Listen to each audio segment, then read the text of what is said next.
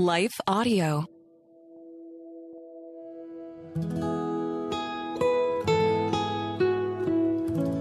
Hello and welcome to the Capitol Ministries podcast. At Capitol Ministries, our mission is to make disciples of Jesus Christ in the political arena throughout the world, and we do this through weekly, in depth discipleship Bible studies. I'm Frank Sontag, and I look forward to sharing these Bible studies written by my friend Ralph Drollinger. As president and founder of Capitol Ministries, Ralph is teaching the same study to three different groups in D.C. this week. He holds a House Members Bible Study, a Senate Members Bible Study, and a Zoom study with former White House cabinet members. As we have studied the book of Proverbs over the years, the Holy Spirit has turned our attention to what Solomon, the wisest man who ever lived, would have to say regarding debt solutions if he visited the Hill. How would he go about personally encouraging you to solve this foreboding national problem? If you had coffee with Solomon, what would he share with you? If you approach Proverbs with this question, you might be amazed about what the book says. Before we get started, let us hear a word from our sponsor. This Capitol Ministries Bible study from President and founder Ralph Drollinger is entitled Solomon on Debt Solutions. It is important for the sake of emphasis to double down on a problem of such enormity and significance that it is crippling our nation. Because the United States is carrying a $31.5 trillion national debt it is important to taser you with the severity of this issue. The Apostle Paul often repeated himself when he was trying to make a point. Allow me to do the same thing with an eye toward debt solutions. The looming growing national debt is one of the biggest challenges facing you and our country. As I have studied the book of Proverbs over the years, the Holy Spirit has turned my attention to what Solomon, the wisest man who ever lived, would have to say regarding this issue if he visited the Hill. How would he go about personally encouraging you to solve this foreboding national problem? If you had coffee with Solomon, what would he share with you? If you approached Proverbs with this question, you might be amazed about what the book says. Remember that Proverbs is written by the head of a nation to advise his son, who would soon take over his duties. What principles can we glean from the king's advice to his son regarding how to best manage a country's budget? I think you'll find this study worth the time, a doubling down on the subject of fiscal responsibility. Here is God's help and advice on how to tame the beast. Our introduction. Scripture speaks of God's creation and ownership of the world in numerous passages. For instance, God states in Psalm 50, verse 10 For every beast of the forest is mine, the cattle on a thousand hills. Psalm 24, 1 states, The earth is the Lord's, and all it contains, the world and those who dwell in it.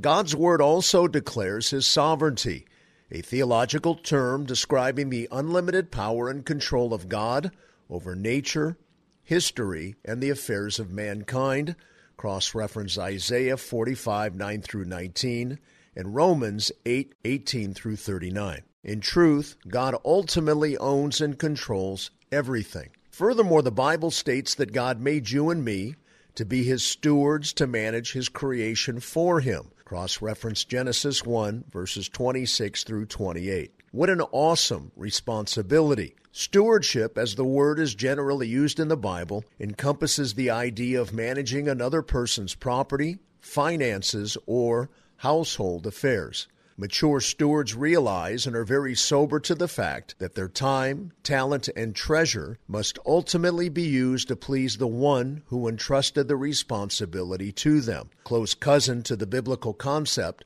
of being God's responsible steward is that fact that we are his ambassadors, states 2 Corinthians 5, verse 20. Biblically, then, you and I are the stewards of God's creation, of what God owns. For those who have trusted in Christ, an attitude of stewardship is a necessary requirement of obedience. Paul portrays this in 1 Corinthians 9, verse 17, stating, I have a stewardship entrusted to me. Earlier in the same epistle, he writes under the inspiration of the Holy Spirit in chapter 4, verse 2, when he said, In this case, moreover, it is required of stewards that one be found trustworthy. I hope you've come to the nation's capital with this motive and understanding. Do you clearly see yourself entrusted by God with a stewardship responsibility, not only in terms of your personal and familial life, but in terms of how you manage the state?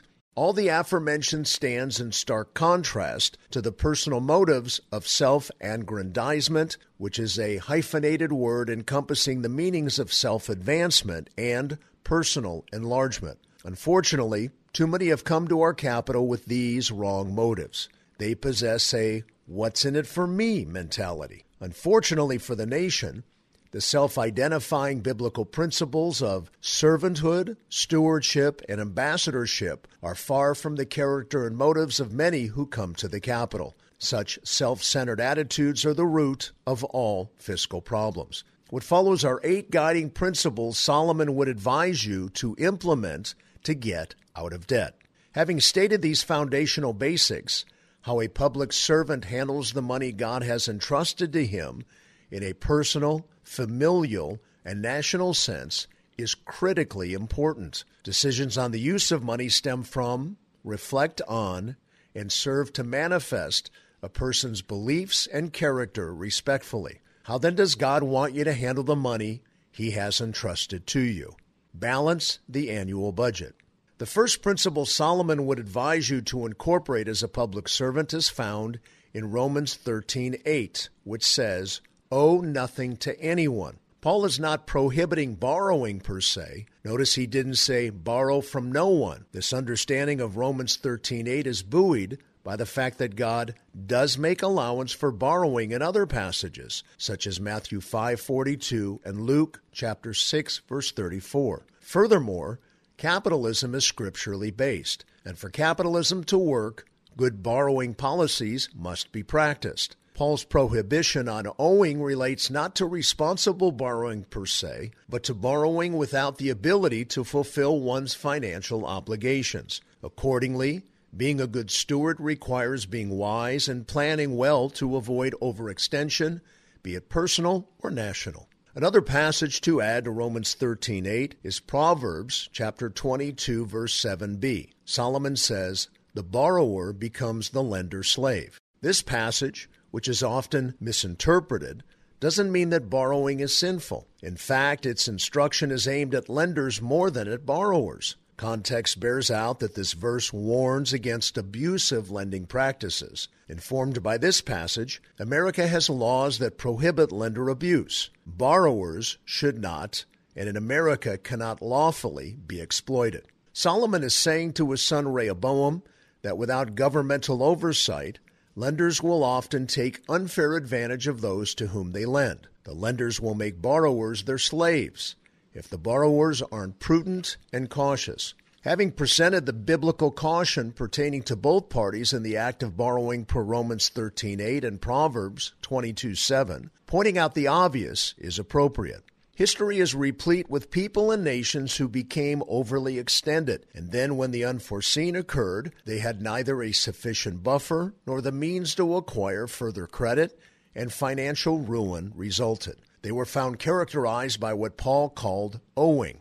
Thomas Cook, Britain's oldest travel agency that filed bankruptcy in September of 2019, is a most recent example of this insolvency. And there are many examples of nations lending to other nations, and then when the debt cannot be repaid, the lending nation becomes usurious in collecting, taking unfair advantage, resulting in various kinds of enslavement. When a person's desired lifestyle requires more money than his income provides, it is extremely unwise for him, a family, or a nation to borrow to maintain that lifestyle versus immediately cutting expenses to a level below their income. Not to reduce spending is bad stewardship, and for an individual, a family, or a country to borrow to cover expenses that far far exceed income is downright foolish. Debt reduction is especially necessary for governments rather than go into debt to pay for costs that God never intended the government to fund, like social programs. Those who approve measures to borrow in this way disappoint not only God who appointed them, but also the voting populace who elected them. That is, if the voters are not the recipient of government handouts. The first biblical principle, then, is for public servants to balance the annual budget, lest they immediately or eventually end up owing and potentially enslaved in some form to another person or nation. Don't ever allow yourself or your nation to reach the degraded status of being someone who is in arrears by your misuse of credit. Historically, many divorces are attributable to debt in terms of spouse to spouse, borrower to bank, and constituency to leader. The first principle Solomon would share over coffee with you for eliminating a $31.5 trillion debt is to balance the budget. Public servants must first give attention to plugging the accumulating fiscal leakage.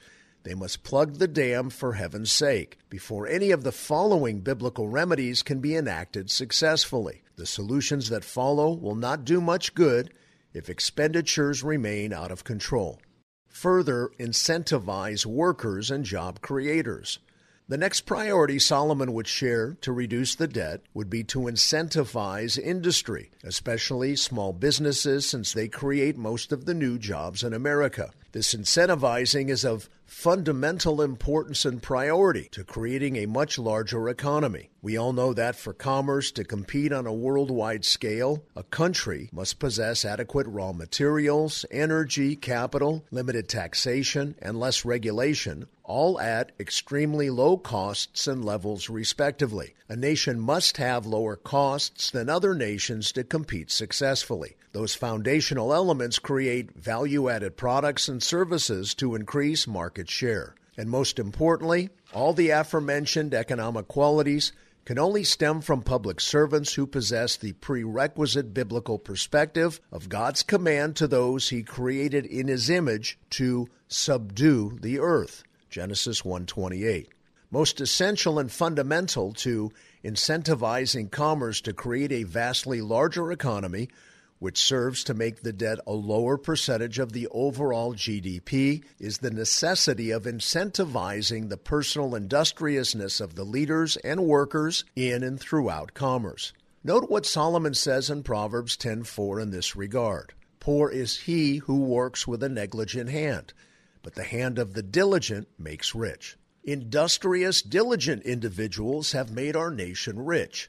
It follows that nations whose governments incentivize people to be industrious will have more wealth than will communist and socialist nations whose governments get in the way by denying private property rights and by impeding progress through ludicrous and burdensome regulation. This is the major reason socialism always fails. Solomon states this necessary principle of personal industriousness also in chapter 13, verse 11, which says, Wealth obtained by fraud dwindles, but the one who gathers by labor increases it.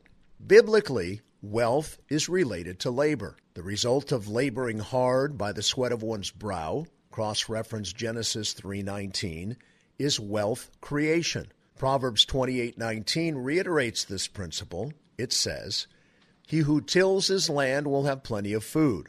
But he who follows empty pursuits will have poverty and plenty. Accordingly, if this is God's formula for wealth creation, when having coffee with Solomon, this wisest of men would say, since he already has said a couple thousand years ago that government leaders must effectively incentivize individuals, industries, and small businesses to create a vastly larger economy. This incentive would also include unencumbering them from the unnecessary burdens of governmental regulations.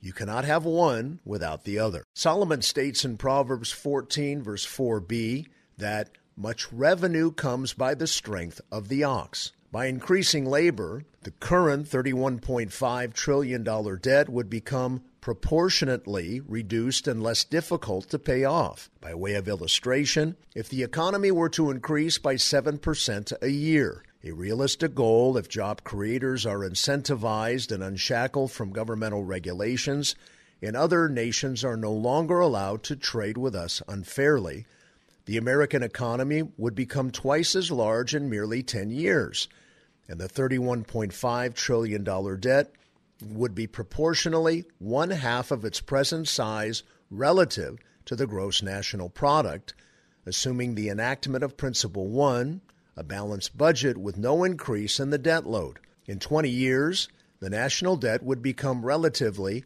one quarter its present size, even if it were not reduced by a single penny in that time span.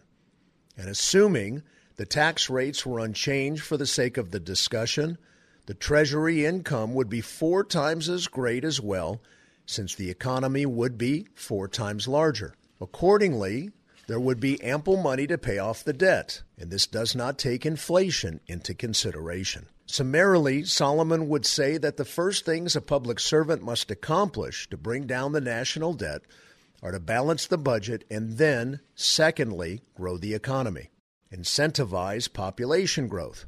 The false religion of environmentalism wars against this idea, but radical environmentalists are wrong.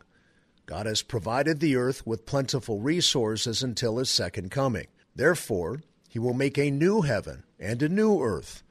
Add to that, only 5% of America's geographical landscape is populated at this time. To the contrary, both King David and God himself stated the following timeless principles. Psalm 127 5. How blessed is the man whose quiver is full of them, children. And Genesis 1 28b. Be fruitful and multiply and fill the earth. A full quiver was commonly understood to mean five children. Make no mistake here, Scripture is pro growth and pro large family. Environmental religionists are dead wrong on this matter, and the demographic realities of their biblically uninformed beliefs will soon come to roost in the voter booth, in that Christians have had many kids and environmentalists very few. Now consider this point based on that presage. Any debt is easier to pay back if there are many responsible cosigners. The equation is similar to the previous point. In this case, there is less per capita debt when the population is larger. It follows then that policymakers would be wise to incentivize the kinds of marriages of procreation able couples who have the ability to biologically reproduce. In addition to incentivizing men marrying women and women marrying men, would not Solomon also advocate for much larger child tax credits relative to the same? These are not radical measures. These are biblically based measures. Such incentives are essential, Solomon would say, to getting the country out of its massive debt. Incentivize gaining knowledge. In Proverbs 24 4, Solomon speaks to the value of education and how gaining knowledge is directly connected to wealth creation. Scripture states, And by knowledge the rooms are filled with all precious and pleasant riches. America's education system, with its world renowned research universities, is a major component of its economic genius.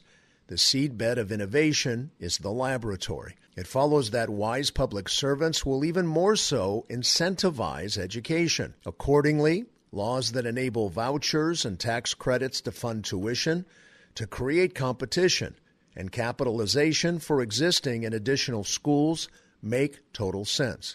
In the long run, these kinds of educational choice incentives create a smarter, more competitive, productive, and efficient workforce.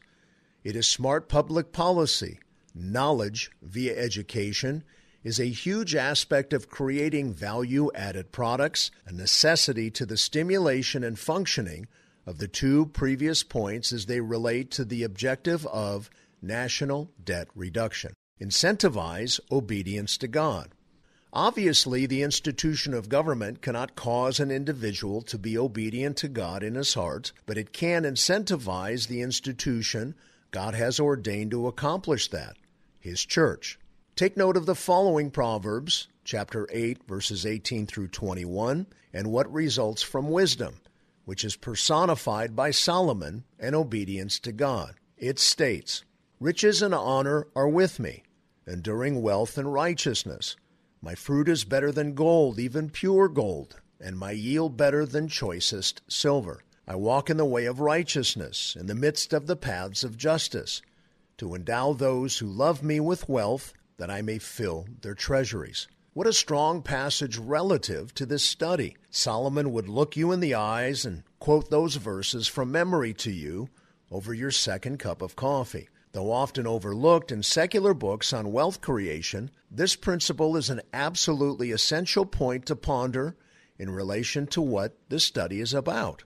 The blessings of God on individuals as well as their nation's treasuries stem from personal wisdom and godly character. The pursuit of wealth does not make a nation great, rather, it is the pursuit of wisdom. Wealth then is a byproduct, says Solomon.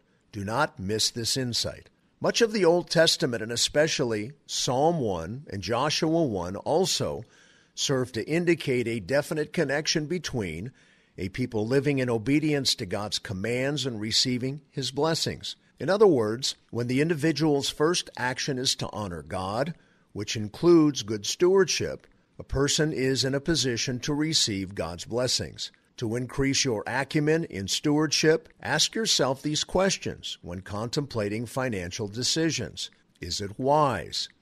Is it unselfish? Is it responsible?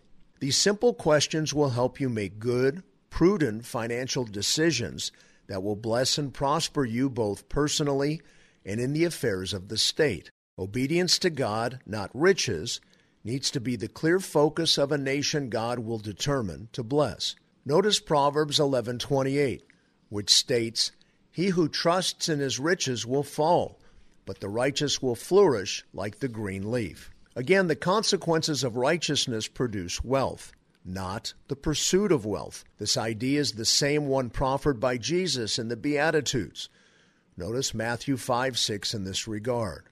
Jesus said, Blessed are those who hunger and thirst for righteousness, for they shall be satisfied. Satisfaction in life is not gained by the pursuit of satisfaction. It too is the result of pursuing righteousness.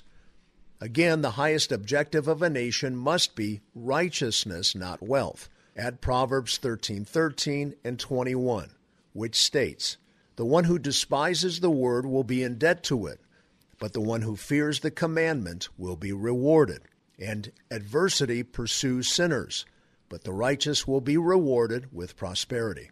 These four proverbs are akin to the better-known proverb 1434 that says, Righteousness exalts a nation. America has been blessed because our nation has historically revered God's commandments. It follows that Solomon would advise public servants today to further incentivize religious institutions via tax deductible giving and by other creative means in order to encourage them to evangelize, reconstitute, build, and maintain citizens of character. For sure, do not remove their tax deductible status. To do so would damage a basic, historic, necessary engine in American society. Solomon attests in the aforementioned Proverbs that without character in the citizenry, a country will never prosper or get out of debt. And since the institution of government is not equipped to create the inner character of citizens, the church is causal and the government is reflective, Government must therefore incentivize all not for profits for its own preservation and betterment. As if the aforementioned were not convincing enough, this critical need and perspective to incentivize obedience to God is further dimensioned and illuminated by Solomon in chapter 28, verse 2, which says, By the transgression of a land many are its princes, but by a man of understanding and knowledge, so it endures. This further insight is huge. A definite cause and effect relationship exists between the overall transgressions or conversely righteousness of a nation, 14 verse 34, and its leader or leaders that God chooses to give it. Keep in mind Psalm 75 7 states, But God is the judge. He puts down one and exalts another. Cross reference Acts chapter 17, verse 26. This is the nationally applied principle of sowing and reaping. Solomon says that when a nation as a whole, i.e., its culture, is set on transgressing God's ways, that nation will end up with a leader with ungodly ideas, or often many divisive voices, woefully and increasingly lacking in God's understanding and knowledge. Such is certainly the case in America today. Another plain and simple way of saying it is the following A nation and its people get what they deserve. God sees to that. It follows then that public servants are wise to incentivize a nation's citizenry to be obedient to God. Make no mistake, a disobedient nation ends up with disobedient leaders who will make things worse rather than, in this case, solve its debt crisis. Legislate government savings. Proverbs 6, verses 6 through 8, is clear about the wisdom of preparing for the future and being a self starter in that regard. It states, Go to the ant, O sluggard, observe her ways and be wise, which, having no chief, officer, or ruler, prepares her food in the summer and gathers her provision in the harvest. Like a wise individual or family, a responsible government should save resources for the future. My favorite insight into the previous verse is that the ants save and invest habitually without someone having to tell them. Most of us are familiar with the principles of compounding. Those who would have the discipline to save and invest benefit from compounding. Our money works for us versus having to work for our money. Those who are foolish spend more than they earn, are constantly over budget, and borrow and pay interest to someone else. They are always struggling to make ends meet. As blessed as the United States is in terms of income and wealth, we should possess huge savings to draw from on a rainy day rather than running huge deficits. How utterly foolish we've been as a nation in this regard. To illustrate the discipline of compounding, if Congress set aside $100 billion a year and investing it with an average yield of 7%, in 40 years it would be worth $1.6 trillion. Think of what would happen to our national economy if we simply set aside that amount every year for the future by saving a very small fraction of the Treasury's income every year for 20 years. In just one or two generations, taxes would be obsolete, all because as policymakers you took seriously Solomon's advice to observe the ant. In such a world, think about how much more disposable income individuals, families, and churches would possess to help the poor. Which of you will lead our nation into a great awakening in government funding? Setting money aside for the future is something that is practiced in God's other ordained institutions. Wise couples, families and businesses and ministries endow themselves. Why not the government also? Only fools spend every dime and borrow to support beyond their means lifestyles. Wise people observe ants. Incentivize generosity. The following are passages that reveal God's compassionate heart to meet the needs of the poor and how he expects us to assist in that regard closely examine what Solomon is instructing Israel's next leader to do in the passages that follow.